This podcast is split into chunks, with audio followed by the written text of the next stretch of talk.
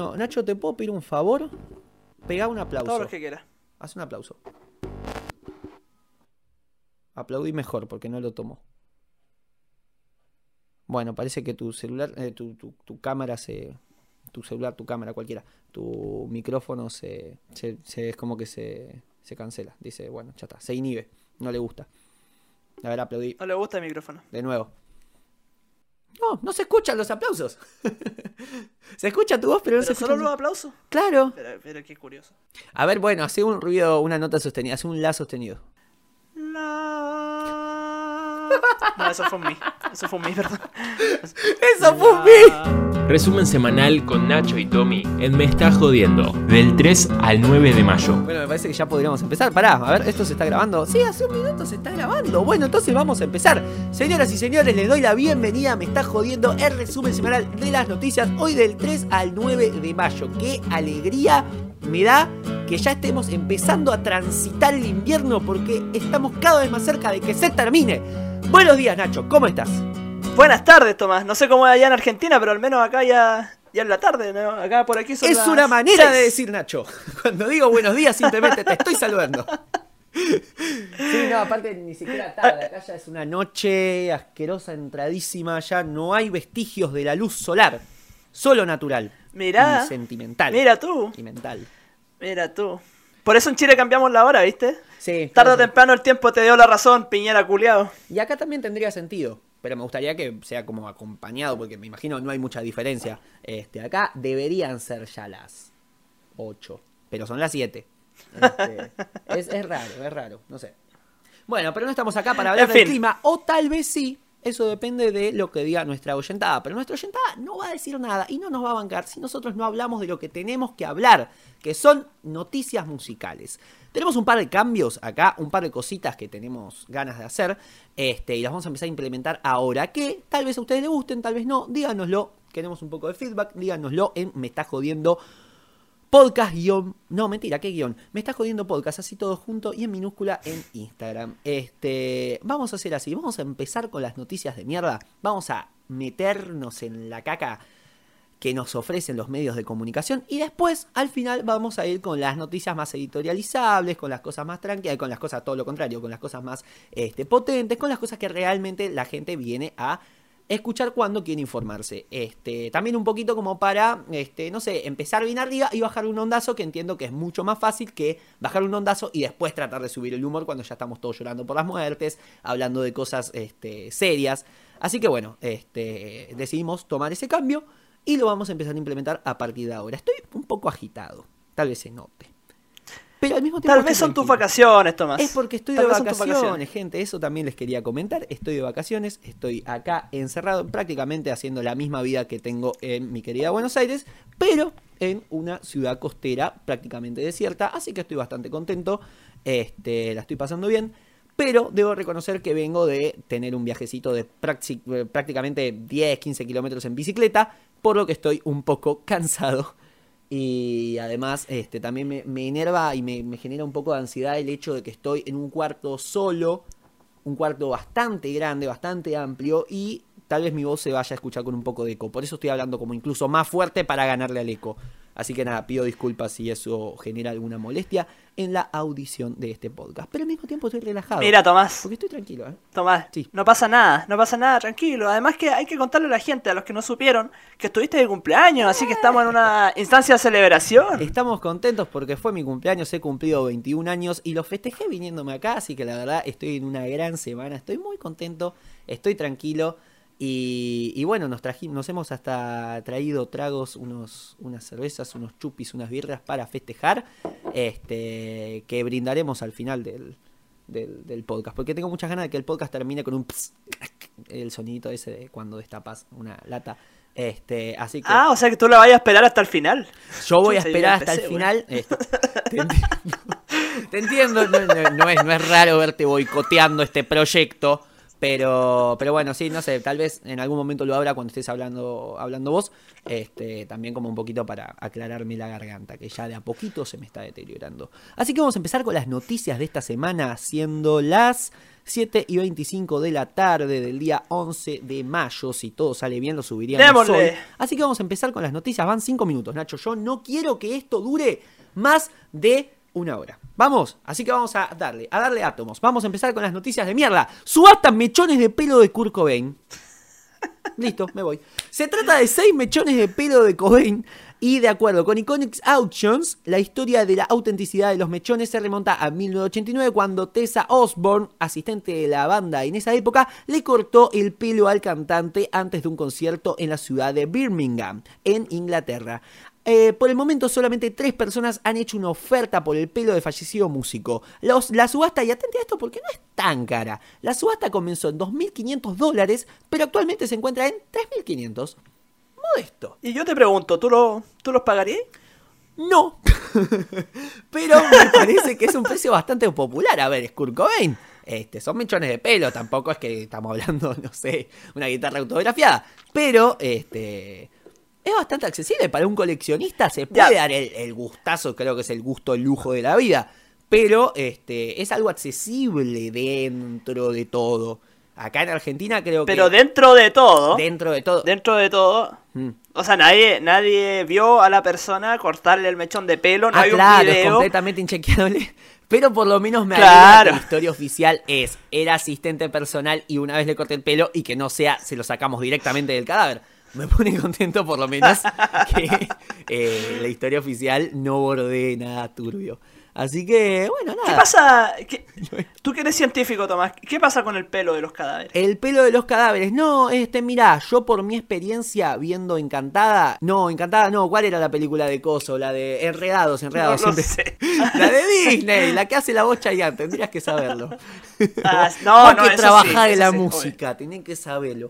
Bueno, yo lo que vi, cuando te cortan el pelo, eh, se apaga. O sea, si lo tenías rubio, se vuelve este moreno, se vuelve castaño. Así que, nada, Ah, los mechones de Kurt Cobain tendrían que ser de color, por lo menos. Tendría que ser castaño Claro, o oscuro. que ser castaño, oscuro, por lo menos un rubio más oscuro. Así que eso es una forma de chequearlo. Y si no, hay que preguntarle. O sea no- que si son rubios, en la rubio. honestidad. Claro, si son rubios Sí. no lo son. Eh, es más factible No que son. sean de alguna muñeca Barbie que del propio Kurt Cobain. Así que bueno, vamos con la siguiente noticia. Nacho, ¿querés leer mientras destapo esta botella? Porque la verdad que... Te, te aguantaste poquito, Sí, amigo. sí, sí, bastante. Pero bueno, me- tengo sed, Ignacio, tengo sed. Espera, espera, espera, vamos a escuchar. Eso quiere decir-. Ay, me corté las uñas, espera, espera. No te rías, eh, pará porque si te reís y suena justo el sonidito, me vas a boicotear eso. La puta madre, pará, con un resaltador. Ay, ay, ay, ay, ya, me corté, pará. Ahí está. ¡Eh! ¿Qué me contás? Listo. Espera, voy a hacer A, B, C, D, E. E. Me voy a casar con alguien con la letra E, como por ejemplo Emilio. Bueno, puedes leer, Ignacio, por favor. Me parece. Britney Spears criticó los documentales sobre ella. Esto ya lo habíamos leído, ¿no? Pasemos a la siguiente. las criticó- Bugs Live, no. Pero las criticó No, dale, dale, más, dale. pará que esto está bueno, acá fue más tajante. Vos, vos leé, déjame chupar tranquilo. Spears acompañó un video en el que aparece bailando, algo habitual en sus redes sociales, con un texto sobre el interés que ha despertado su figura en 2021. Entre comillas, tantos documentales sobre mí este año con las opiniones de otras personas sobre mi vida. ¿Qué puedo decir? Me siento profundamente halagada. Estos documentales son tan hipócritas, critican a los medios y luego hacen lo mismo, aseguró la artista en una publicación de Instagram. A la cinta estrenada por The New York Times en febrero, Framing Britney Spears, que tiene el mismo nombre que tu eh, anécdota en un minuto, se suma a otro filme reciente de la BBC, The Battle of Britney, Fans, Catch and Conversation Tips. Así se dice la web. Conversaba... Conservatorship. Conservatorships y otro proyecto en marcha en Netflix, a los que la cantante se refirió en sus redes sociales. Primero que nada, O sea que Britney no le gusta lo que se está haciendo. no, no le gusta, este, por lo que ese comentario de me siento profundamente halagada, me parece que es sarcasmo, este, pero después quiero destacar algo, primero que nada, este, gracias por leer la noticia con tantas cosas en inglés, la verdad que siempre requiere de una valentía indomable, este, también, bueno, gracias por lo del de la publicidad express de las anécdotas, en un minuto. Y bueno, la verdad que sí, es, es, este, ya está, me parece que hay que dejar hablar de esto, ya está. Porque porque eh, la- es real que acá con esto que está diciendo Britney Spears, este medio que desnuda un poco lo, lo que es esta opereta de hablar mal de los medios que hablan de Britney Spears. Es un poco raro. Es como, dejen en paz a Britney. Dijeron en este documental hablando sobre ella. Es, es raro. Es como, está. Me parece por lo pronto hasta que tengamos una señal clara de que realmente necesita ayuda hay que dejarla en paz porque, no sé, que haya, eh, que, que ella haga su vida. Me parece que por lo menos que ella lo resuelva. Este, ella lo que siempre pidió es déjenme en paz y bueno, vamos a ir por esa línea. Me parece, por eso me parece Si que... se quiere exponer, si se quiere exponer, que se exponga Claro, a ella, no que la esté exponiendo a otra. ¿Qué van a hacer los medios? ¿Qué vamos a hacer nosotros? O sea, una manifestación de 25 locos en Estados Unidos va a hacer que el padre diga, oh, creo que tienen razón, vamos a, voy a solucionar el problema con mi hija. No, se va a solucionar entre estas dos personas mediante abogados y mediante qué sé yo. Pero me parece que ya está, vamos a dejar en paz a Britney. Así que, bueno, eh, vamos a dar por zanjado ese tema, vamos a olvidarlo. Este, y vamos a hablar del Vax Live, el show benéfico por una distribución más equitativa de vacunas. Oye, pero Tommy Carly, un concierto no debería ser una noticia de mierda. Bueno, vamos a hablar un poquito de esto. Miles de personas vacunadas contra el COVID-19 se reunieron en Los Ángeles en un gran concierto que se emitirá el próximo sábado por la televisión e internet y en el que intervinieron el presidente de Estados Unidos, Joe Biden, el príncipe Y nada más ni nada menos que el Papa Francisco, entre otros. Con el nombre de Bats Live, convocado por la organización benéfica Global Citizen y presentado eh, y celebrado el pasado domingo 2 de mayo, se trató del primer gran evento musical en los Estados Unidos desde el inicio de la pandemia con las actuaciones de Jennifer López, J Balvin, Foo Fighters, Kerr y Eddie Vedder. Si bien la organización no confirmó con exactitud el número total de asistentes presentes en la Sophie Stadium de Inglewood, este, aunque la normativa actual para personas vacunadas habría permitido el acceso de 40.000 personas. 40.000 personas. El evento recaudó 53 millones de dólares donados en su mayoría por empresas para extender la campaña de vacunación en países desfavorecidos, aunque sus organizadores aseguraron que durante esta semana seguirán llegando más ayudas. Entre los latinos, Jennifer López y J Balvin protagonizaron las dos actuaciones centrales de la noche, con la que lanzaron un mensaje para que la comunidad latina tenga confianza en las vacunas disponibles en Estados Unidos. El Papa Francisco también aportó con su presencia a través de la pantalla para pedir acabar de manera temporal con los derechos de propiedad. Mm, no sé. Todo en esta noticia me llama la atención y me parece raro. ¿Qué quieren que les diga? Primero, este, no sé, no me gusta ver la, situación de, no sé, gente en Estados Unidos divirtiéndose eh, para salvar a los pobres latinoamericanos, este, de- y prometiendo que van a llegar vacunas, y el Papa Francisco diciendo que terminemos con los derechos de propiedad, cosa que tampoco va a pasar, no sé, es raro. Me, me, me, me parece todo muy raro, no me gusta. Este, 40.000 personas, todo bien, pero no, no, me, no me gusta el mensaje, qué sé yo, me, me parece como no- hasta restregárnoslo en la cara a las 40.000 personas vacunadas, o sea, todo bien, pero no se nos vengan a hacer los buenos, tienen, se acapararon todas las vacunas, tienen todas las vacunas que nos faltan a nosotros y se vienen con que, bueno, vamos a ayudarlos con un concierto benéfico, en el que aparece el Papa, o sea, me parece cualquier cosa, no sé, no, no sé, no sé qué opinarás vos, Nacho, pero a mí me parece una estupidez y una hipocresía, una injusticia, todo junto. No, ándate a la mierda. El Papa Francisco al final eh, aparece, weón, para hacer estas cosas y es como, bueno, el meme, pues, weón. Aleluya, nuestros problemas se solucionaron. weón. ¡Claro! Es, es eso. es, es- al final es eso, weón. El Papa Francisco, Entonces- yo todo bien, no me quiero meter con la iglesia, pero el Papa muchas veces aparece como un muchacho diciendo, "Eh, pero bueno, y, pero y, libere la vacuna, pa, dale, póngale onda. Y sí, Papa Francisco, lo venimos diciendo hace un montón. Este, no, no, no estás diciendo nada de que, que vaya a cambiar las cosas, ese es el tema, o sea, todo bien, pero Ya, no pero Tomás. ayuda, no hay cosas concretas, es muy abstracto todo eso de para ayudar al tercer mundo a que se salve de la pandemia. Y podrías haber Ya, ayudado antes no comprando todas las vacunas que hay en el mercado. Dime la verdad, Tomás. Igual tú saliste a la calle a celebrar cuando el Papa Francisco salió elegido, ¿no? Yo te vi celebrando ahí en el obelisco. No, no Tenía- me digas que no. Tenía 13 años, qué sé yo.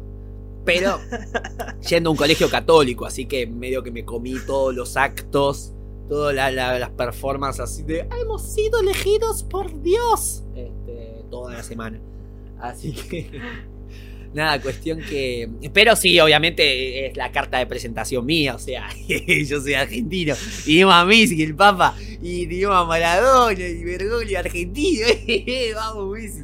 Entonces, sí, el, el, el cipallismo se extiende también a ese, a ese lado, si era la pregunta.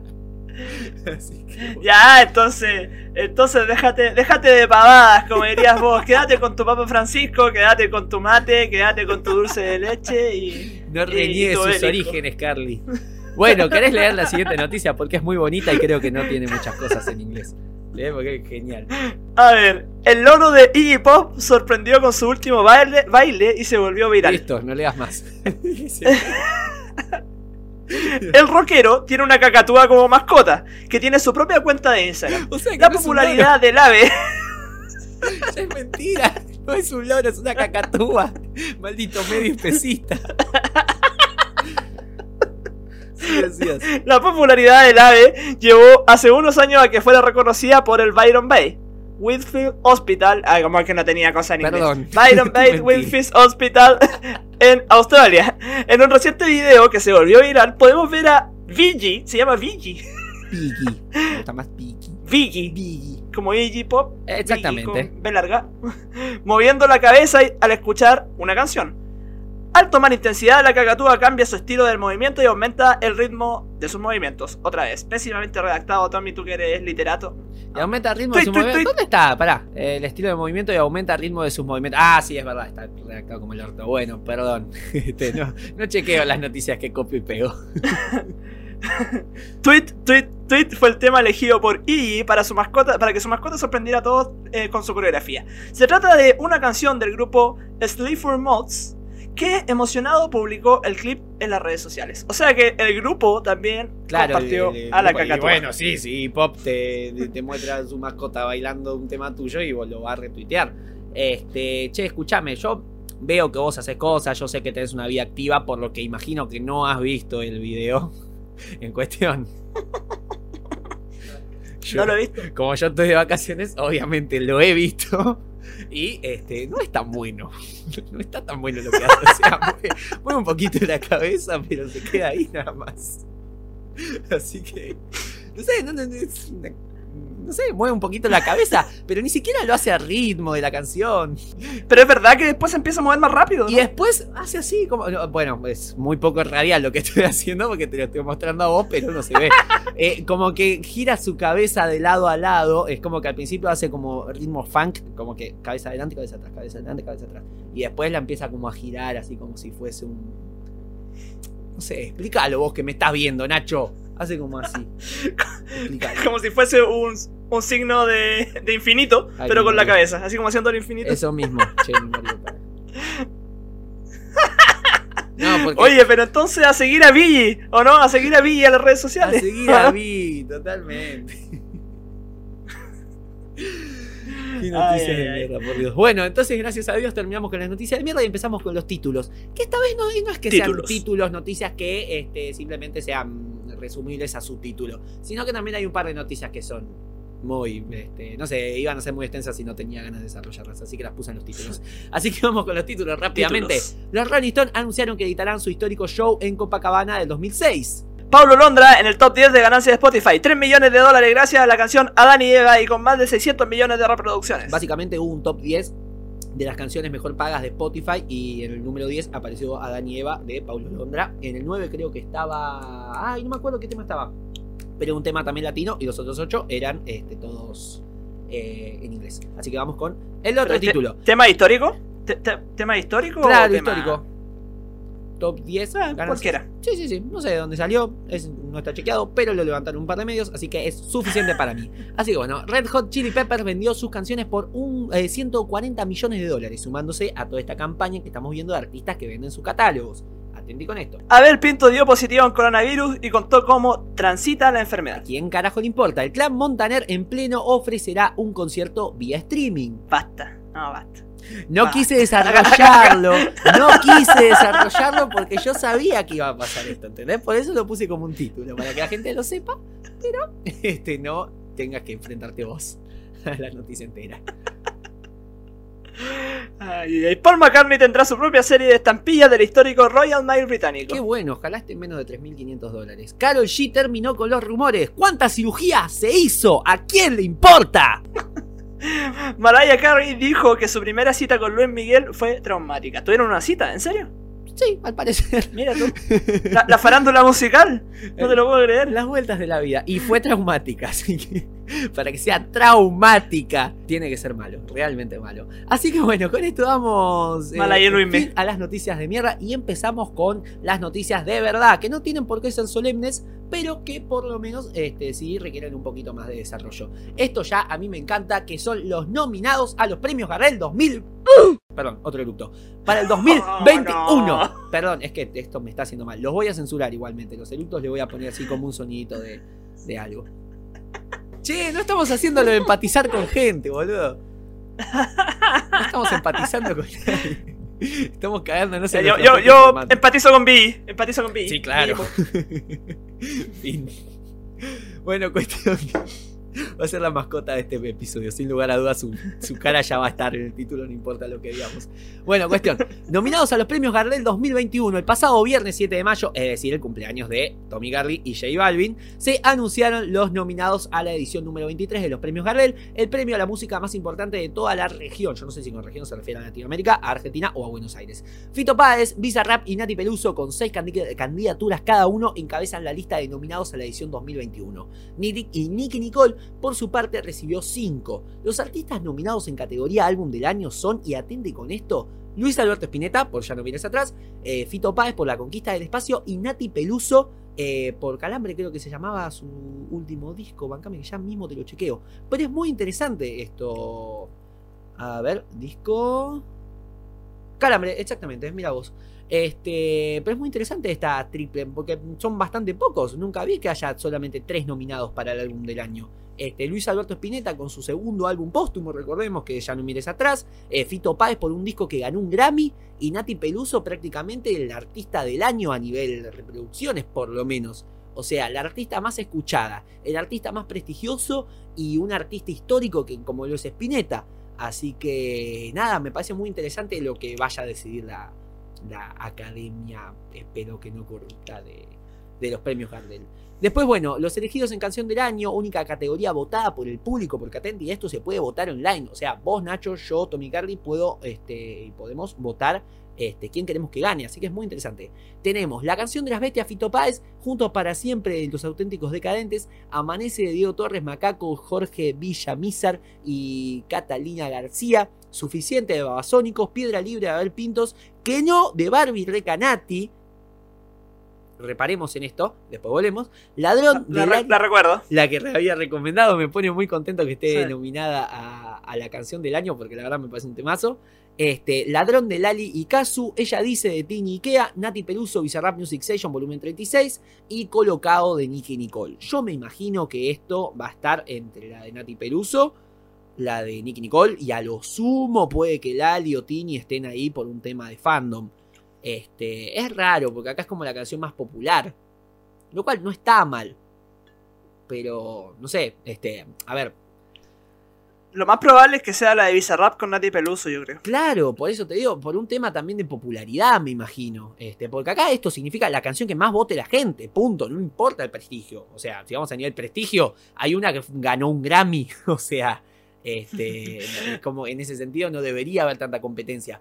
Pero este, es una cuestión de votos. O sea, si yo de repente me creo con 4 millones de votos y voto la de Barbie Recanati, va a ganar la de Barbie Recanati. Es raro. Este, no sé, es más, el año pasado me acuerdo que esto había sido una campaña, eh, se votaba en Facebook, te ponían la foto de los ocho temas más votados, en los ocho temas, estos los nominados, y vos tenías que darle like. Y la foto de Facebook con más likes era la que ganaba el premio. Y así ganó Woz por caravana. Era muy raro. Ah.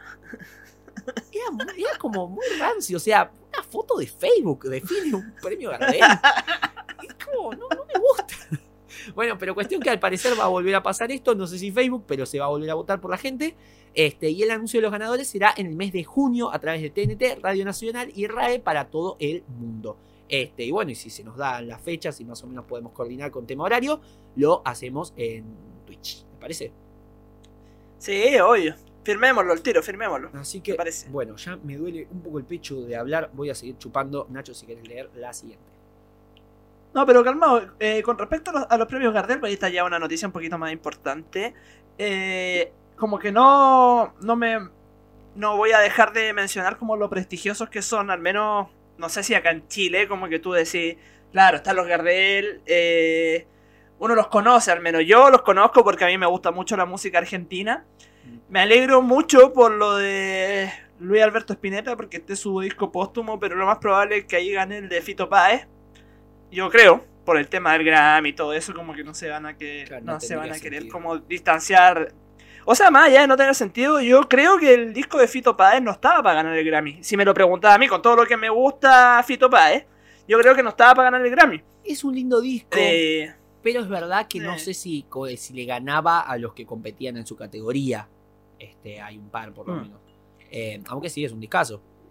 El de sí, Spinetta, me, un disco muy bueno. el de Spinetta me gustó, me, me alegró mucho volverlo a escuchar, pero tampoco es que me voló la cabeza. A mí el de Nati Peluso, la verdad que es el que más me gustó. Si te soy sincero, el de Nati Peluso fue el que más me gustó de los tres.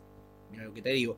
Sí, yo también escuché los tres. Y creo que. Sí, es que yo creo que lo de, lo de Nati Peluso está ahí precisamente como por el tema de las reproducciones. Por, yo creo que por el alcance, más que igual cualquier Sí, otra cosa, ¿o no? Pero eh, si, no, si no recuerdo mal, eh, creo que Buenos Aires es un tema que forma parte de este disco y la verdad que me parece un tema este, completamente al nivel de artistas como Spinetta o, o Fito Páez. Mirá lo que te estoy diciendo. Este, obviamente que es el arte la, la cantante más popular y tal vez es verdad lo que decís vos, que está ahí un poquito por tema popularidad.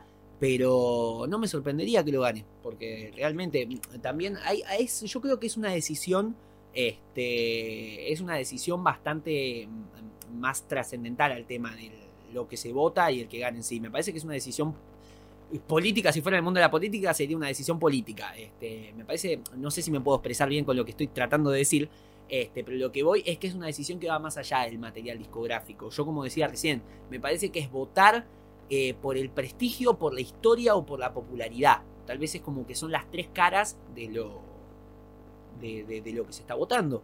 Me parece interesante. Sí. Vamos, me, me quiero ver, eh, por- me, me parece particularmente interesante esta categoría por este ver qué es lo que elige la, la terna este, de los jurados. A ver por dónde es que se No, muy, muy de acuerdo contigo ahí. Yo creo que eh, lo de Nati Peluso sería bonito para ella. Mm. eh, como para estar premiando algo relativamente nuevo. No digamos que Nati Peluso es, es nueva, pero es relativamente nuevo. Como comparado con, con Spinetta, con Fito Páez. Entonces, claro, yo creo que por ahí. ah, Eh, Sí, perdón, perdón, perdón. dale. Sí. No, No, dale, dale, dale. decía que, que justamente, bueno, esto, este, recordemos que el álbum del año también es el Gardel de Oro y es como el premio más importante de la, de la jornada. Es el premio que se recuerda. El año pasado lo ganó David Lebón, ya lo había ganado Charlie, ya lo ganó Marilina Bertoldi, Mercedes Sosa, Sandro, Charlie, Eva, ya lo dije, Charlie, Gustavo Cerati. Entonces me parece que también es entrar en una especie de- de, de, de vitrina, de gente importante realmente. Entonces acá también eh, le, vamos a dar el paso. Luis Alberto Spinetta ya tiene uno. Este, Luis Alberto Spinetta, Spinetta.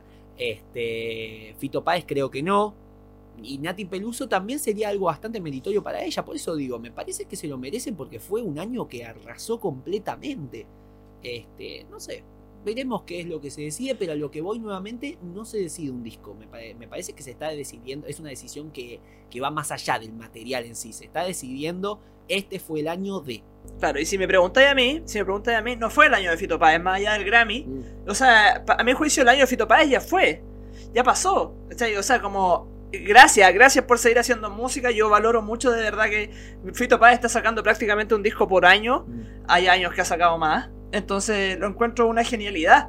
Pero creo que también hay que dar el paso para nuevos referentes. Y me parece muy bueno que Nati Peluso pueda hacerlo. Totalmente. Y Eh, dejarle pero nada. tenerle miedo a. Perdóname que te pise de nuevo. Este. Sí, nada, dale. dejarle tenerle miedo a votar, este. A, a comparar artistas. Es decir, si de repente me parece bueno lo que hizo Nati Peluso y compite contra Spinetta, y decirlo, sí, me- la verdad me pareció bueno. Yo disfruté más escuchar a, Spine- escuchar a Nati Peluso que a Spinetta. Eh, de sacarnos de encima esa cosa de poner en un pedestal siempre al artista prestigioso, histórico y qué sé yo.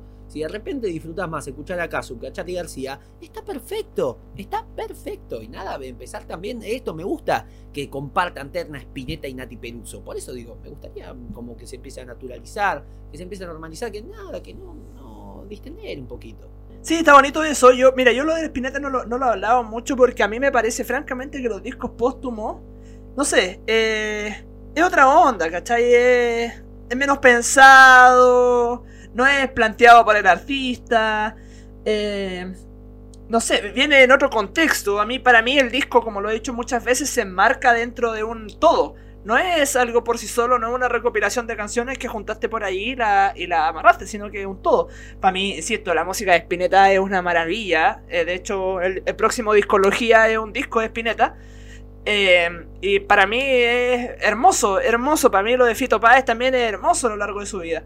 Pero creo que sería bonito por Nati Peluso. Aunque creo, insisto, como dices tú, ya es bonito que esté compartiendo terna con dos grandes de la música. Eh, francamente, yo creo que se lo va a ganar Fito Páez.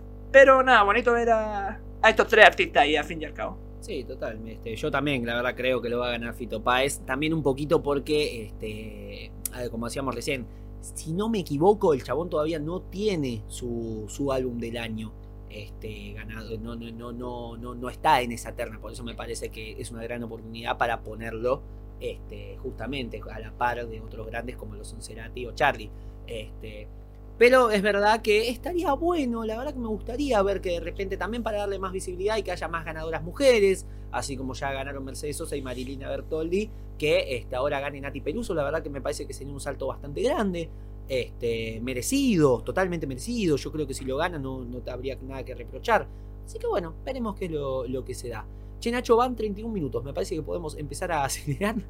Este, así que bueno, vamos a leer estas Ah, dos va- valía la pena. Era- Mira, es- es valía la pena comentar un poquito. pero bueno, atenti que se vienen también de otras dos cosas bastante pesadas. Así que bueno, vamos a leer estas dos noticias que tampoco. Uy, sí, estoy viendo el título. Estoy viendo el título de esta y me parece muy pesada. No, esto es una pelotudez. Después vienen las No, bueno, escúchame. CNCO anunció la salida de uno de sus integrantes. La banda sorprendió a sus fanáticos el domingo con un anuncio. Joel Pimentel, de 22 años, dejará el grupo, con lo que el exitoso quinteto pasará a ser un cuarteto. Nos entristece contarles que después de 5 años, no lo digo yo, lo dice un comunicado, y medio inolvidables que han cambiado nuestras vidas, el viernes 14 de mayo será. Ah, mira, todavía no pasó. Será el último día de Joel como miembro de CNCO. Eh, queremos que sepan que, aunque Joel se va y estará persiguiendo este, nuevas oportunidades, somos y siempre seremos hermanos. Lo apoyaremos en su próximo capítulo y siempre será nuestra familia sobre todas las cosas. Destacó el comunicado de Richard Camacho, Eric Bryan Colón, Christopher Vélez y Sabiel de Jesús. CNCO seguía junto. Lo mismo te iba a preguntar, güey. Lo mismo te iba a preguntar. Bueno. ¿Hace cuánto que no sé, güey? Eh, o sea, yo escuché lo de Hey DJ, que era de hace como cuatro años, y después no sé, no volví a escuchar ellos. Así que bueno, igualmente bueno, un saludo para el, eh, para el fandom. Y ahora se van a cambiar de nombre, ¿no? Quatrio. Uh, bajando el nivel así, Sí, güey. sí, sí. Máximo. Trio. Trio, para que Trio está bueno también.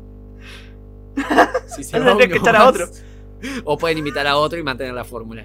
Así que bueno. Bueno, pasamos a la otra noticia ya A, que a no uno es- de los Backstreet Boys. Meta- Ah, metan a Howie D. Alguno que esté por ahí, yo estoy, la verdad. Estoy de vacaciones, estoy como para que me llamen. ahora ahora a- anuncian la, la contratación estrella. Llega Camilo, así en CEO. ¡Sí!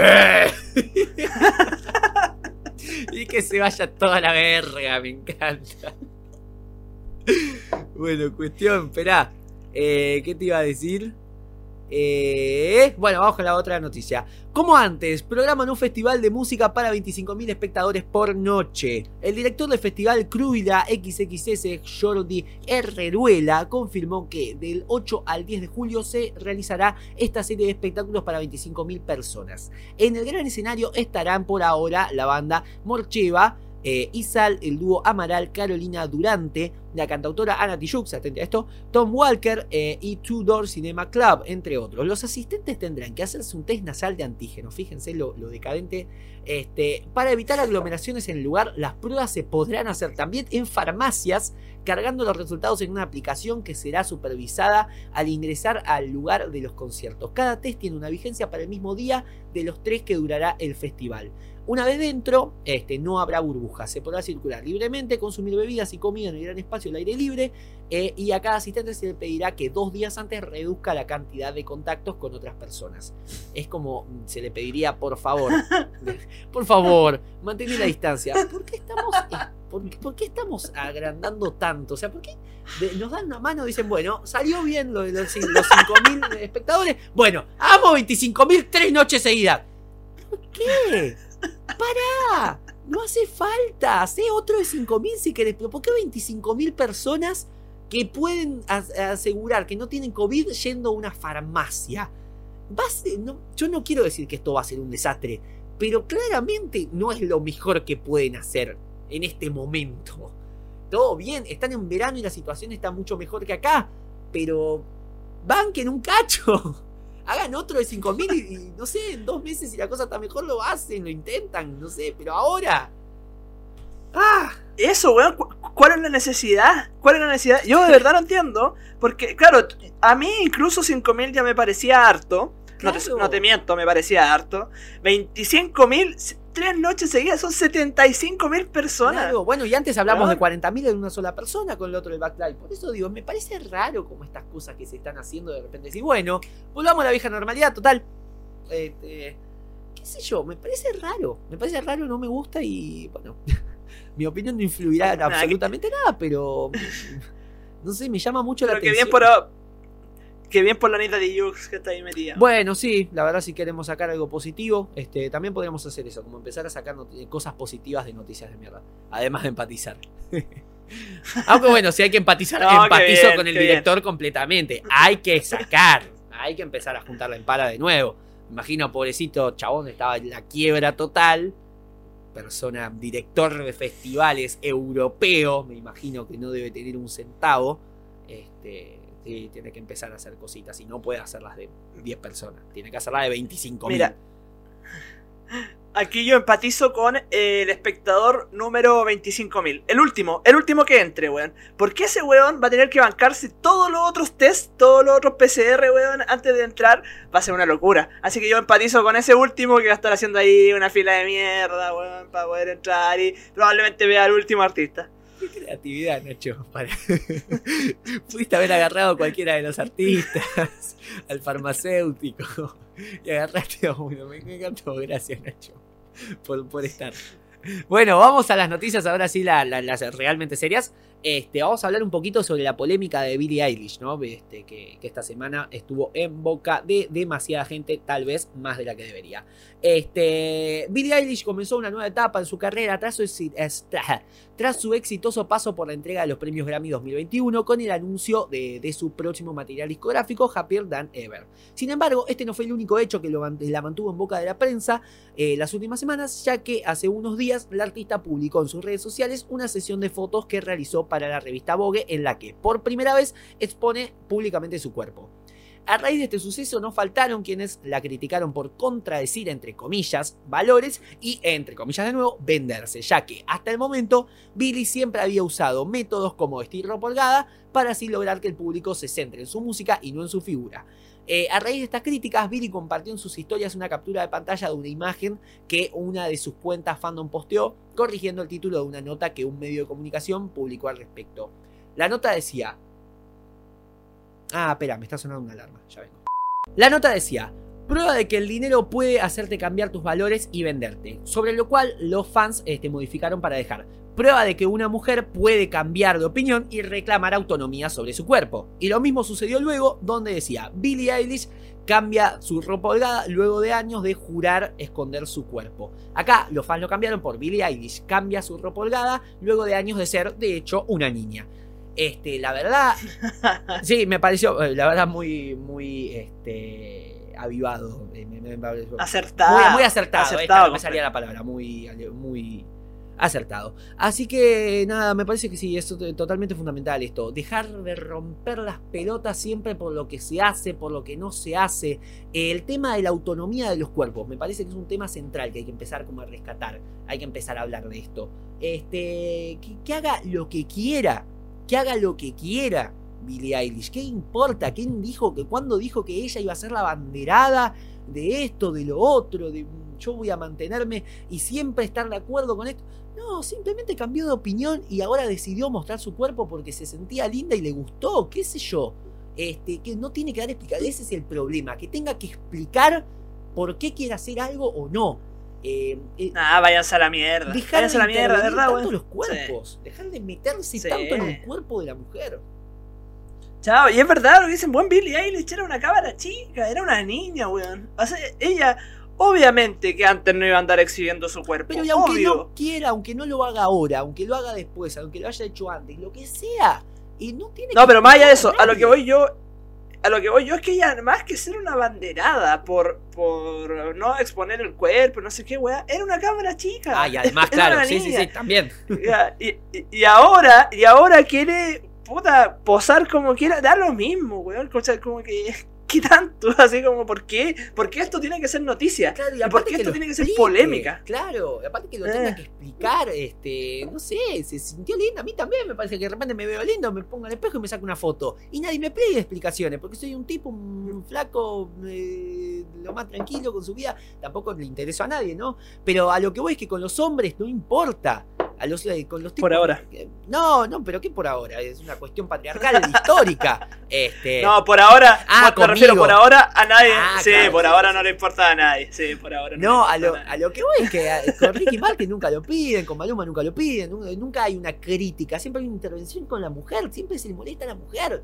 Eh, nada, me parece Eh. que hay que empezar a, a- repensar un poquito eso, no solo con los medios de comunicación, sino también nosotros, cómo criticamos de más a la mujer cuando quiere hacer cualquier cosa que, por la cual a un hombre no le diríamos nada.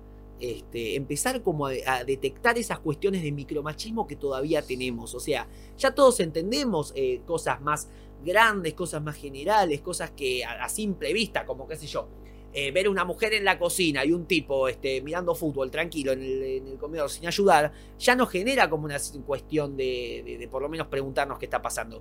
Eh, qué sé yo, el machismo explícito ya lo tenemos un poquito instalado, eh, el accionar frente a eso. Pero este, hay otras cosas de micromachismo, hay unas cosas así pequeñas en la cotidianeidad, como no sé, criticar a una mujer que a una mujer que aparece en un lugar este, que históricamente no fue correspondido a ella, como puede ser un medio deportivo o puede ser, no sé, un, puesto protagónico. Este, se critica mucho a la mujer en un puesto protagónico, molesta mucho. ¿Por qué? ¿Por qué genera ese rechazo inconsciente? Nada, hay que empezar a hablar un poquito de esto, hay que empezar a detectarlo y a tratar de construirlo. Este, no solo en los medios, porque los medios lo hacen, lo hacen grotescamente y ya lo sabemos y ya lo, aceptamos y ya luchamos contra eso. Pero también notar en nosotros qué nos genera. ¿Por qué corremos a darle like a, a, a Billie que batió récord también con esta foto? También hay que decirlo, batió récord, creo que llegó al millón de me gustas en cinco minutos y fue un récord absoluto. Este, ¿Por qué corremos a darle me gusta ahí y, no en, otras situaciones? ¿Por qué nos interesa tanto el cuerpo? Este, no sé, eh, por lo menos así lo, lo analizo yo. Este, ¿por, qué, ¿Por qué tanto? Tanta fijación con, con la mujer, ¿por qué se le rompe tanto? Eh, nada, me indigné, voy a tomar algo. Sí, nada, eh, comparto contigo, Tomás. Comparto lo, lo que planteas, lo planteaste muy bien, así que nada más que decir. Eh, ojalá, mira, si tengo que tomar algo, algo positivo de esto, Me encanta. ojalá, ojalá que esto sea como, eh, bueno, última vez que tengo que explicarle algo, última vez que tengo que salir a darle explicaciones, de ahora en adelante, eh, bueno, bánquense, bánquense que soy así, bánquense que, que nada, que lo que yo voy a hacer, que mi propuesta artística va a seguir así en adelante, o Y, y no me refiero que en adelante me voy a tomar puras fotos con poca ropa, sino que me refiero a que voy a hacer la weá que quiero. ¿Cachai? Claro, totalmente, Eh, to- que tenga libertad, que no tenga que estar condicionada a lo que diga este, todo el tiempo, Claro. que haga lo que quiera. Y así, así tanto Billie Eilish como cualquiera. O sea, no, eh, lo, lo encuentro que no lo pudiste haber dicho mejor, Tomás. Bueno, bueno, gracias. Este, bueno, vamos a pasar a la siguiente noticia. Si estábamos indignados, vamos a pasar a algo que nos va a bajar muchísimo la, la- la- los nervios, vamos a estar más tranquilos. Así que bueno, vamos a hablar de algo un poco más relajado. YouTube censuró el aguante de Residente. En días pasados, miles de personas tomaron las calles en Colombia en repudio del proyecto de reforma tributaria presentado al Congreso el pasado 15 de abril, donde el gobierno, encabezado por Iván Duque, respondió con una, y acá decía cruenta, pero cambié por grotesca, represión que dejó al menos 47 personas muertas, 35 de ellas asesinadas por el accional policial y 35 del total en la ciudad de Cali, además de dejar decenas de heridos y detenidos. Esto al día de ayer, 10 de mayo, ahora puede haber más, tranquilamente los hay, y tranquilamente hubo muchos más que no llegaron a los medios.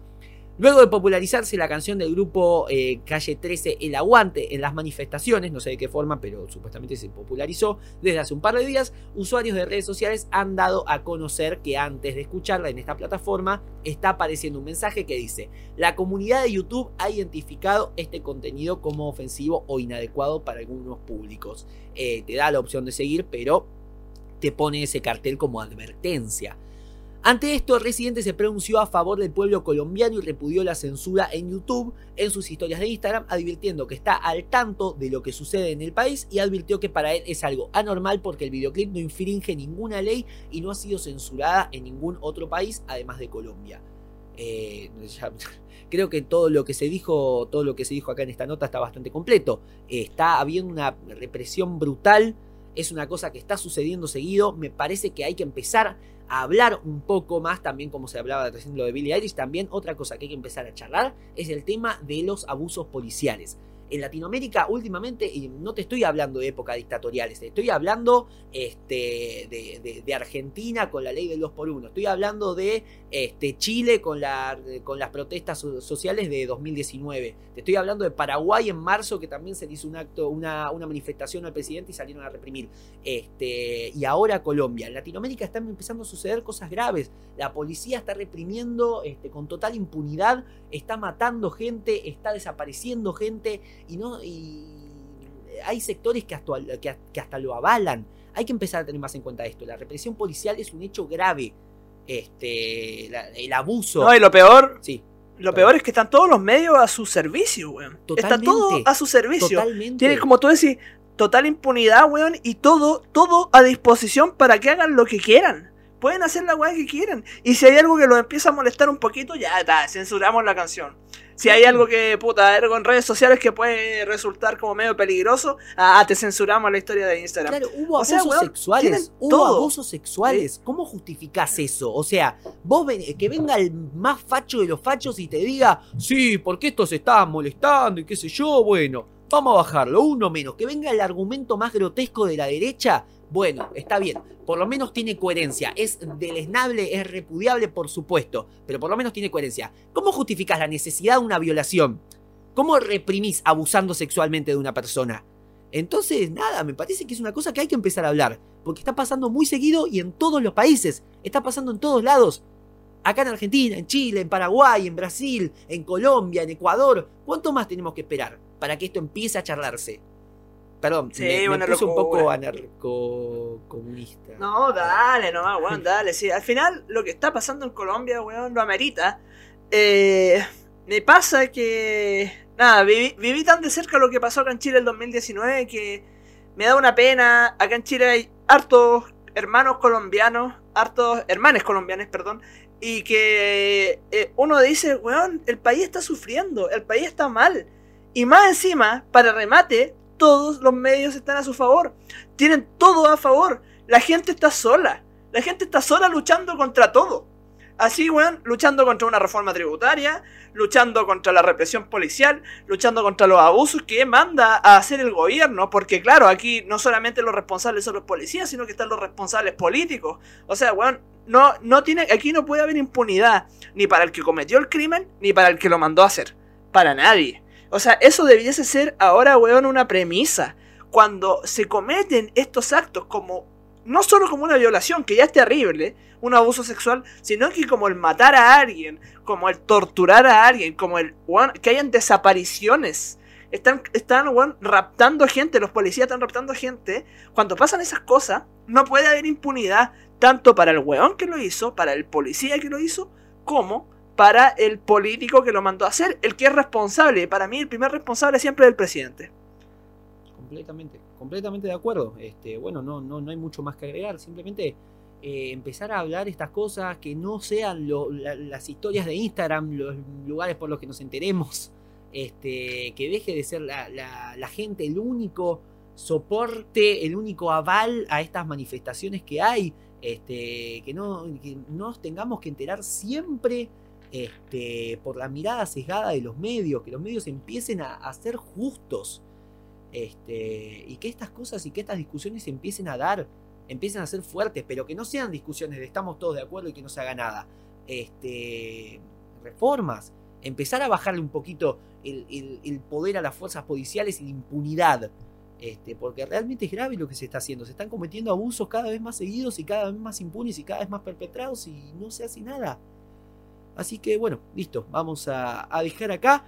Este, No, pero, pero perdón, perdón. insisto, yo, yo creo que lo bueno es que eh, Residente se ha pronunciado harto al respecto de esto. Mm. Eh, yo digo lo bueno en consideración como al tema del aguante. Eh, es un tema bien interesante como a nivel latinoamericano, como en términos de consigna, así que qué bueno que, que se haya usado. A mí me gusta que la música se utilice harto como, como bandera de lucha. De hecho, en general pasa, en general pasa que los movimientos sociales van acompañados de la música. sí, total. Eh, sin ir más lejos, acá en Chile se ocuparon muchas canciones distintas de- del derecho a vivir en paz de Víctor Jara, del baile de los que sobran de los prisioneros, o sea, como tú decís, qué bonito, qué bonito que la música llegue a esto y yo al menos desde que comenzó todo esto en Colombia vi a varios artistas involucrados, a otros que se pronunciaron después de harto tiempo, porque claro, cuando había que pronunciarse al respecto de Venezuela, claro, estaban todos ahí cantando en la frontera weón, de Colombia, y ahora que hay, que hay que pronunciarse por el pueblo colombiano, ahí están todos brillando por su ausencia. po. Y en el caso al menos de Residente, que es un artista mediático, que probablemente su, no sé, pues sus publicaciones se ven en gran parte del mundo, que bueno que al menos se esté visibilizando la situación por algunos artistas, que porque la censura siempre quiere decir que hay algo que es peligroso. Eh, cuando te prohíben hacer algo, quieren decir que hay algo que les está dando miedo. Y eso a mí ya me genera algo bueno. Total, eh, total, total. Nada, bonito eso. Total, total, me encantó. Este, sí, sí, brillante análisis. Este, y eh, particularmente yo creo que Residente, bueno, yo no, no- no es que lo crea yo, eh, Residente siempre se compromete con estas causas. Eh, Residente, su carrera ha estado marcada siempre por ese, por esa revancha latinoamericana en pos de- de- de lucha. Este, la voz de la lucha siempre la, ha personificado bastante, siempre ha tomado esas, esa- esas temáticas y siempre se ha, posicionado a favor del pueblo. Así que sí, me, parece bastante bueno y positivo que, que por lo menos su voz eh, se oiga en esta, en esta cuestión. Así que bueno, ahora sí, si te parece, vamos a, a cambiar un poquito la, la onda. Nos podemos ir al corte escuchando. ¿Qué podemos escuchar, Nacho? Ah, eh, mira, te tengo una banda que es la que sonará el día de hoy, que se llama AGX, o en verdad los, los puedes conocer como Agorex, una banda chilena eh, independiente que lleva tocando harto tiempo, fíjate, llevan harto tiempo en la escena de la música nacional, particularmente hacen música eh, más cercano a- al punk, eh, bien pesada, o sea, en términos de, rock, más, mucho más fu- fuerte, con un estilo bien marcado, bien interesante lo que, lo que proponen. A mí, francamente, me gustan mucho los encuentro muy auténticos en su propuesta. Creo que el trabajo musical que ellos plantean y que presentan es, realmente muy interesante porque es jugar con, con guitarras que hacen riffs muy potentes, con bajos que se articulan completamente y con estas baterías características. Además que últimamente han metido viento, han incorporado ma- mayor eh, riqueza instrumental, entonces nada, yo recomiendo mucho escucharlo y qué bueno que podemos contar con ellos para el día de hoy, eh, de la banda Agorex, y que están estrenando un, un nuevo EP que tiene dos partes. Es un EP acerca de una presentación en vivo que sacaron, si no me equivoco, hace un año. Eh, la hicieron y durante la pandemia la empezaron a difundir. Y el tema que vamos a publicar vendría siendo como, no sé si el single, pero al menos el nombre de, de esta primera parte que se llama Razón de Vivir. Es un cover de un artista argentino. Sí, ustedes dicen, claro, qué particular presentar a esta banda con un cover. Pero es que de verdad, a mí me parece que cuando el cover es tan destacado como para ser fundante también en otra banda, como para ser representativo de otro estilo, eh, me parece plenamente importante la posibilidad de poder mostrarlo y de, de, resaltarlo aquí. Así que nos vamos con Razón de Vivir de la banda Agorex. Perfecto, Nacho. Bueno, entonces nos estaríamos encontrando en unos minutitos. Nos vamos a ir escuchando Razón de Vivir de Agorex. Ya volvemos en Me está jodiendo, el resumen semanal de noticias.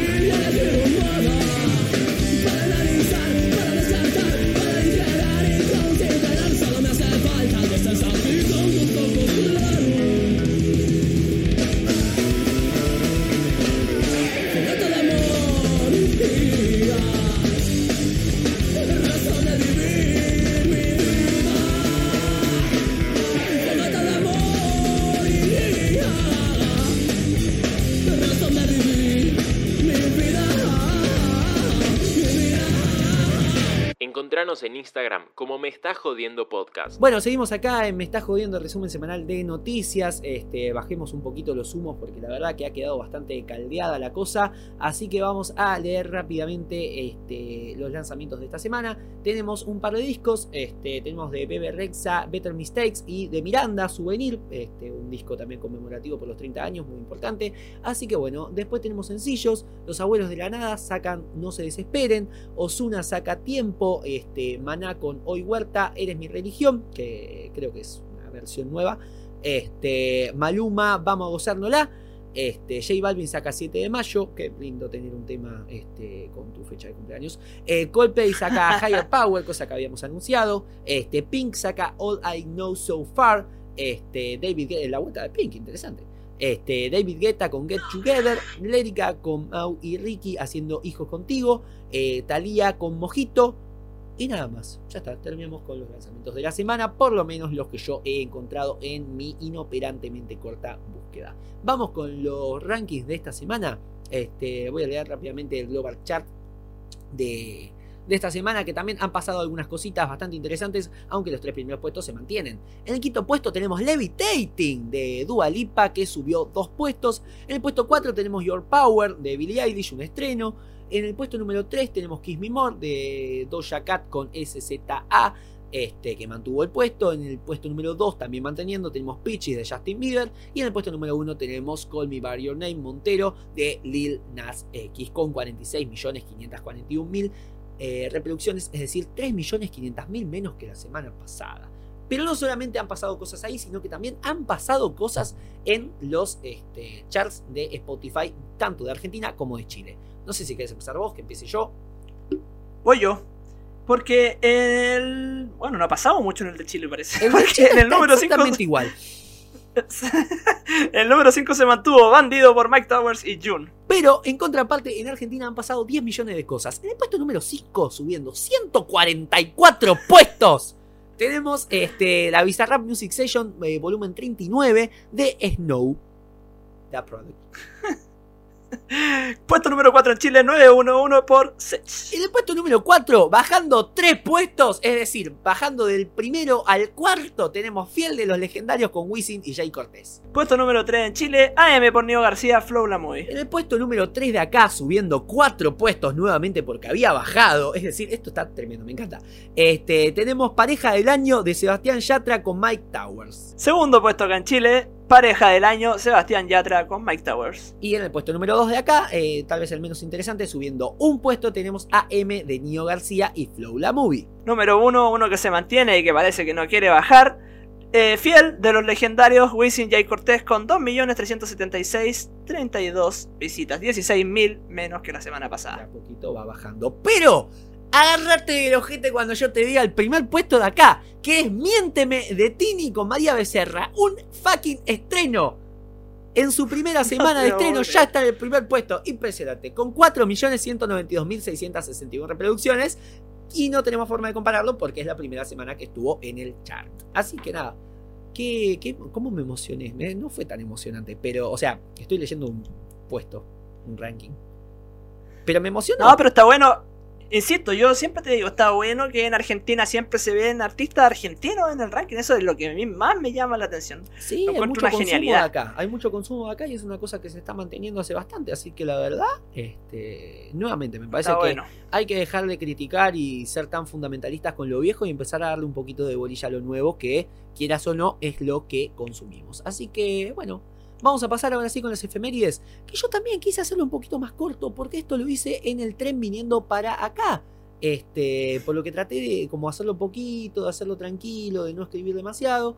Este, porque me consumía internet, me consumía batería, tenía que escribirlo, es más incómodo escribir en el celular que escribir en la computadora. Este, pero vos escuchá las efemérides que tenemos, porque son todas importantes. Tenemos este, 18 efemérides en un periodo de. Eh, ¿Cuántos son? De 196 años. Mira, lo estoy sacando todo en mental porque no, no, lo, no lo escribí. Este, pero escúchate lo que tenemos. 1824, 1824, Beethoven estrena la novena sinfonía. 1933 nace James Brown, cantante estadounidense. ¿No lo ubicás? Bueno, ¡Au! I feel good. Para, para, para, para. Listo, lo ubicaste. Nace Rafael en el año 1943, cantante y actor español. Este no tengo canciones. ¿Qué canta Rafael? Em, a ver, espera, espera. La tengo, la tengo, la tengo. Yo te amo con la fuerza de los mares, yo te amo con el ímpetu del viento, yo te amo en la distancia y en el tiempo, yo te amo yo. No, no lo cachai. No lo ubico, pero me parece hermoso. Hoy me parece hermoso. para mí es un día especial, puede ser mi gran noche. Ta, ¡No! ta, ta. de Bart. Sí. Sí. La de Bart. Bueno, listo. ya Esa misma. Bueno, en 1945 nace Bob Seger, cantante estadounidense.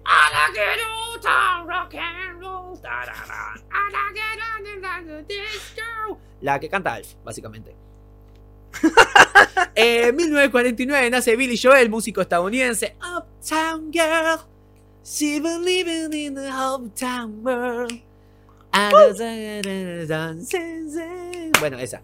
En 1951 nace Homero Mansi, letrista de tangos y poeta argentino, autor de algunos temas como por ejemplo, ya te digo porque no lo he buscado, pero mientras tanto voy a seguir hablando. Como por ejemplo, Desde el Alma, Romance de Barrio, Milonga Triste, Che Bandoneón, Milonga Sentimental, Oro y Plata, El Último Organito. Ay, no tengo ninguno. No conozco ninguno. Pero sí, tenía bastantes temas conocidos. Cuestión, nada. Te seguimos.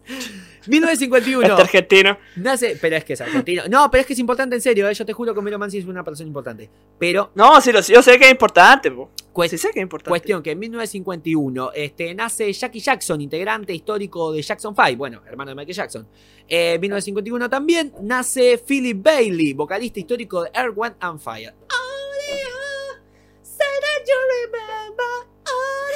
Listo, ya lo tenés. Eh, 1953 este, nace Alex Van Halen, baterista histórico de Van Halen, por supuesto.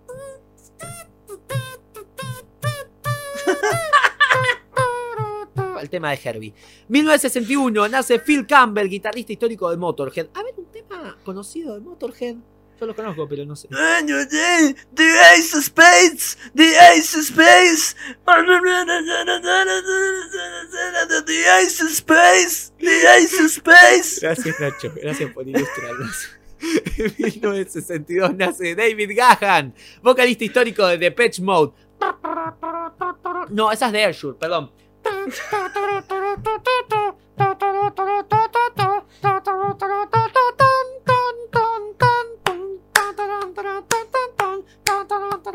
Me gustó. Podría ser una orquesta humana. En 1970 sale Let It Be de los Beatles. Bueno, hace falta que la cante. Listo, pasamos. Dale, dale, sí, sí, hace falta, hace falta. When I find myself in times of trouble, Mother Mary calls to me, speaking words of wisdom, let it be. Listo. Cuestión, 1975, nace Enrique Iglesias. Ay, ¿cómo era el tema que me gustaba?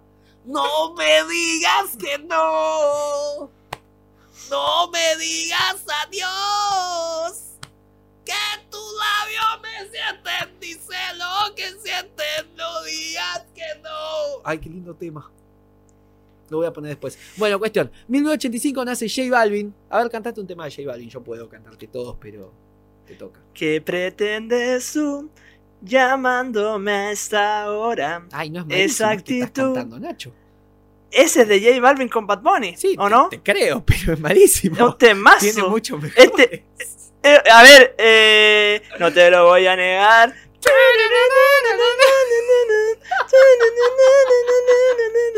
El baile de la nutria, porque vos sabés que hay un video en internet eh, de una nutria bailando, así como refregando el culo contra un espejo, va, contra un vidrio ahí en, en un acuario, este, que, que va muy bien al ritmo de esa canción. Después lo, lo voy a poner, o tal vez no, en la, en la publicación. Pero queda muy bien. Baila así Pero como- tenéis que poner a Billy. ¿Cómo? No, bueno, podéis no poner a Billy. Bueno. Podéis poner a Billy moviéndose al ritmo de esa, de esa canción. Listo. Gracias.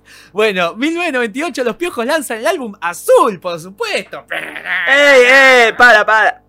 Para, para, como decís vos. Te saltaste la más importante y yo pensé que... No, no, la más importante, pero yo pensé que la iba a cantar, porque, con todo Es respeto con. Azul, pero antes, 1988, nace Adele, Tommy Carly. Hello from the other side. I will stop at the- No, malísimo igual el tema que elegí. Hay como mucho mejor. Sí, pésimo. ¿Cómo pésimo? Pará, tampoco es tan malo. Bueno. Never mind. Someone like you. Me gusta mucho ese meme. Como que Buenísimo. había uno que era muy bueno, que era como una gomita gigante cantando. Y después te mostraba todo un ejército de gomitas cantando.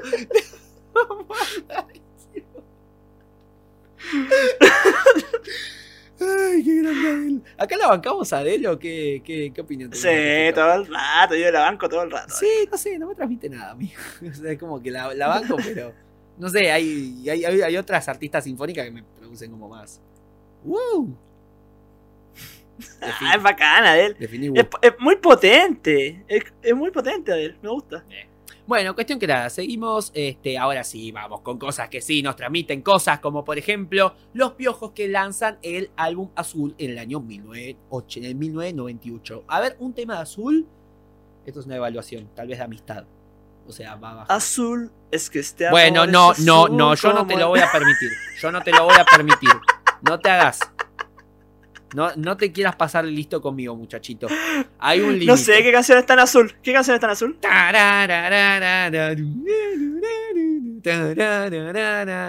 De lejos no se ve, de lejos no se ve, no, de lejos no se ve. Después también hay otra que, ay, ay, ay, opa, yo, pam, pam, pam, pam, pam. Ay, ay, ay, opa, Ay, opa. pam, pam. Después está la otra, agua, ya nos hará todo subir.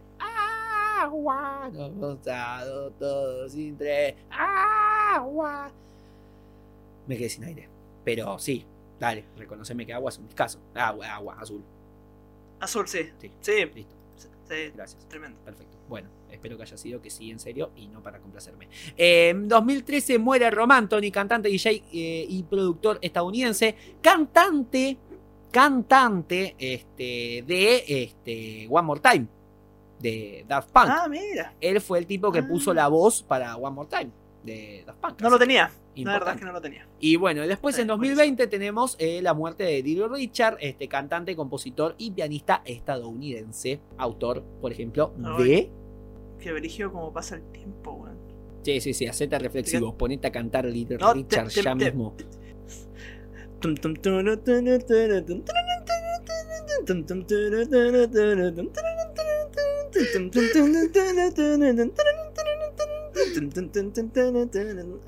Vamos, ¿o no? Menos mal que nadie nos paga por esto porque estaríamos... estaríamos robando mano armada. Y así despedimos la discografía y las efemérides de esta semana. Este, bueno, listo, prácticamente ya estaríamos terminando. Faltan las recomendaciones. Yo paso a dar la mía rápidamente, que este, es Bosque de Julieta Rada, un disco del año 2019. ¿Quién es Julieta Rada? Bueno, no me gusta definir por este, el parentesco y menos con un hombre, pero este, la muchacha es hija del negro Rada, por ahí la, conozcan por eso. En este momento ella está tocando como corista de, de Persas, por eso la conozco yo. Este, nada, me parece que es un disco interesante. La muchacha tiene una voz impresionante, tiene una voz espectacular, no saben cómo canta. Este, un lugar donde lo, he notado mucho es en el tema Porcel, que es un tema que tiene con Ciro y Persas, que también es una recomendación que hago, que pertenece al último disco, eh, que es Naranja Persa 2, el último disco que sacó el grupo. Este, nada, me parece un disco bastante interesante, me parece que está bueno, es un disco bastante relajado, no vas a encontrar mucha música este, potente, eh, generalmente hay pocos instrumentos eh, que intervienen, es más eh, una, una cuestión hasta casi acústica, te diría. Me gusta mucho el disco, fue nominada a Mejor Álbum Artista Pop de los premios Garrelli, de hecho lo ganó, y también este, a Mejor Álbum Canción de Autor. Así que nada, recomiendo ese disco. Me recomiendo también particularmente al artista que le empiecen a dar bolilla. Tiene tres discos, este, uno de 2012, uno de 2015 y este que salió en 2019. El que les recomiendo es este último que es Bosque de Julieta Rada del año 2019. Buenísimo, Tommy. Por mi parte, yo te voy a recomendar, o más que a ti, a toda la, a toda la audiencia, me está jodiendo, voy a recomendar el disco inicial del año 1973 de Aerosmith, que precisamente se llama Aerosmith.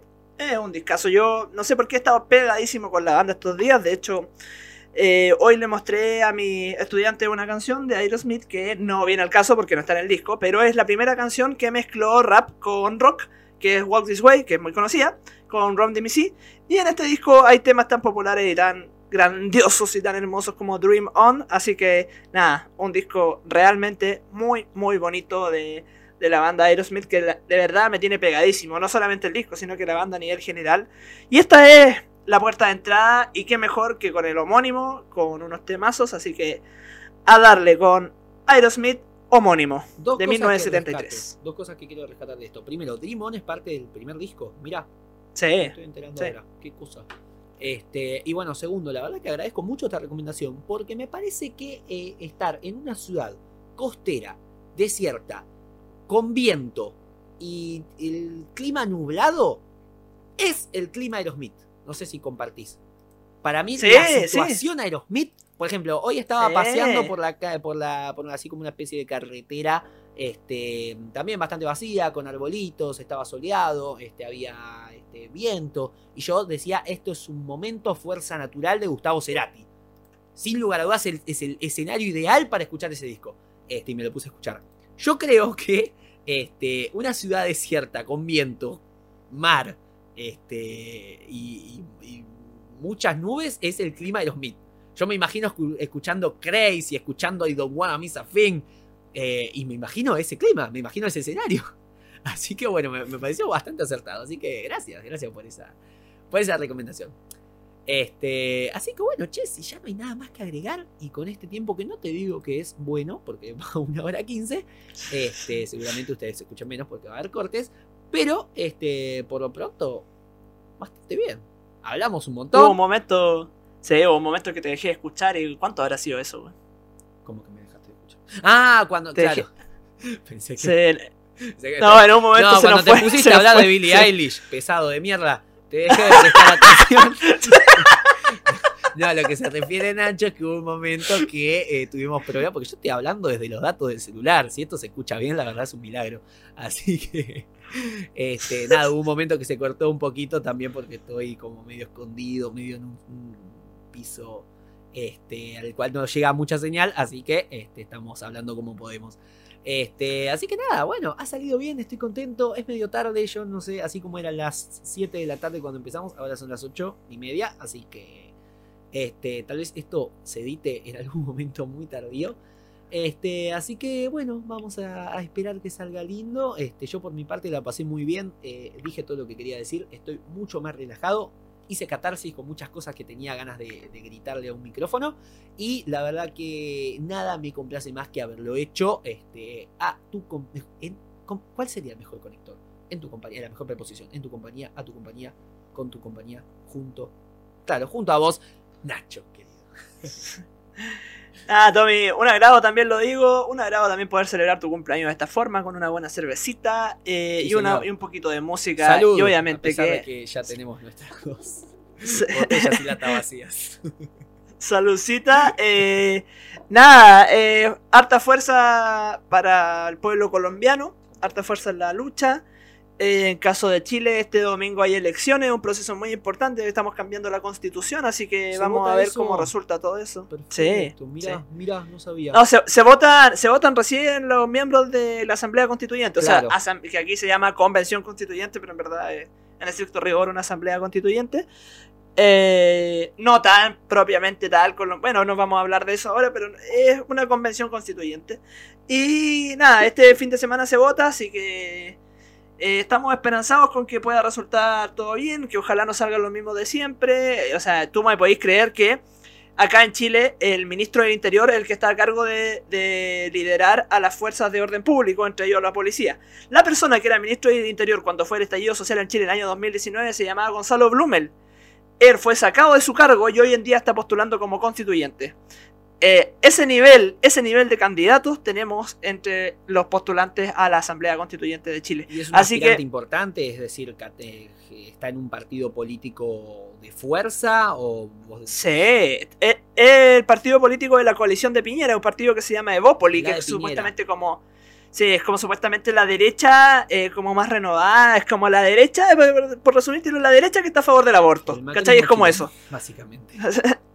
Entonces, nada, nada, no es el partido de Piñera, pero sí es la coalición de Piñera y eso a mí me da me da un poquito de miedo que salgan esas personas, así que nada, yo espero que de verdad el proceso acá en Chile resulte bien. Vuelvo a repetir, mucha fuerza para Colombia y un abrazo gigante para ti, Tommy, que eh, espero que disfrutes tu semana de vacaciones, que bien merecida te la tienes, amigo. Gracias, gracias. Este, lo mismo para vos, fuerza, fuerza para allá, que salga todo como tiene que salir, que se haga justicia para el pueblo. Este, fuerza para allá, fuerza para el pueblo colombiano también. Así que bueno, nada, este, hasta acá nos quedamos un poquito, eh, por lo menos con la ilusión, porque la verdad que esto, si bien es un escenario de lucha, este, y, ya te digo, hay mucho grito, mucho, mucho pedido de- de justicia, tanta impotencia con respecto a los medios, a la fuerza, a quienes tienen el poder, también este, vemos mucha revolución, vemos mucha, mucha rebeldía. Este, vemos que el pueblo se está despertando y la verdad que me parece que eh, no hay nada mejor. Así que bueno, me, me alegra mucho este contexto y que este contexto y bueno, esperemos que la semana que viene tengamos buenas noticias al respecto. Eh, ¿Te parece si, si nos vamos con un temita de AGX? Ay, ya que favor. estamos en este, en este clima más bien de, de resaltar como todas estas demandas. Hay una canción que a mí me gusta mucho que precisamente abre este nuevo EP de AGX que se llama Injusta Justicia. Así que los dejamos con esa canción para despedir este bonito programa de Me Estás Jodiendo. Te, te doy el pase para que cierres, Tommy, pero yo anuncio a Injusta Justicia de la banda AGX. Injusta justicia. Perfecto, nos iremos con ese tema de AGX. Este, Nacho, muchísimas gracias por haber compartido este espacio. Me voy contento, me voy descargado, me voy aliviado y me voy a dormir. Así que listo. Nos vemos, gente. Un abrazo enorme, un abrazo enorme para vos, Nacho. Suerte Colombia, suerte Chile y nos vemos hasta la próxima. Esto es Injusta Justicia de AGX. Chao. Resumen semanal en Me Está Jodiendo. Conducción, Ignacio Milla Irigoyen y Tomás Agustín Carli. Locución, Guido Benaghi. Diseño gráfico Zoe Vitale.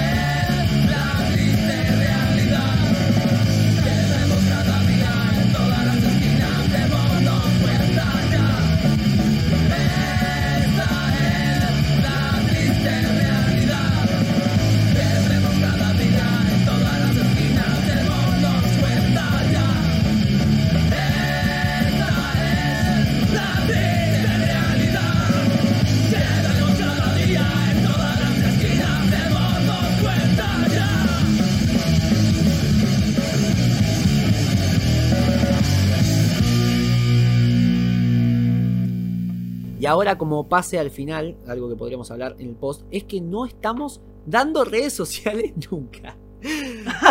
A nosotros nos pueden encontrar como Me Está Jodiendo Podcast. A mí me pueden encontrar como Tommy Carly, Tommy con Y, Carly con I latina. A Nacho lo pueden encontrar como Ignacio.milla con doble L. Este, y bueno, ¿y a la banda cómo la pueden encontrar? A la banda la te digo al tiro, estoy casi seguro que es AGX-rock. Perfecto. AGX-rock. Guión bajo rock, este, A, la letra, G, la letra, y X, la letra, guion bajo rock como piedra en inglés. Así que bueno, listo, ya está. Más, Más, más explícito no pudo más ser. explícito no pudo ser, no tienen excusa, búsquenlo. Ahora mismo tuvieron todo el tiempo mundo para. Gente, nos vemos con esta hermosa imitación de Adele por Ignacio Milla Irigoyen.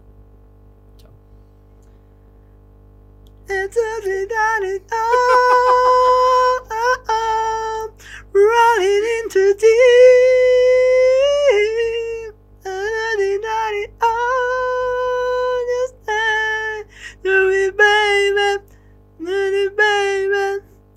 ¿Ves? Creo que, Chau, la, chau. creo que la cacatúa de Iggy Pop me transmitía más. No me transmite nada. de. Che, Tommy, Sí, vos no podés, vos no podés hablar así de mí. Che, me interpela y me me mata lo que estás diciendo. Esto es una bonita imitación de no sé, un bonito intento. Che, Tommy, Tommy, me interpela. Me interpela y me mata lo que me decís. ¿Estás haciendo espineta? Sí. Para la semana que viene traigo a Charlie y tenemos una buena conversación, Charlie Spinetta, por favor.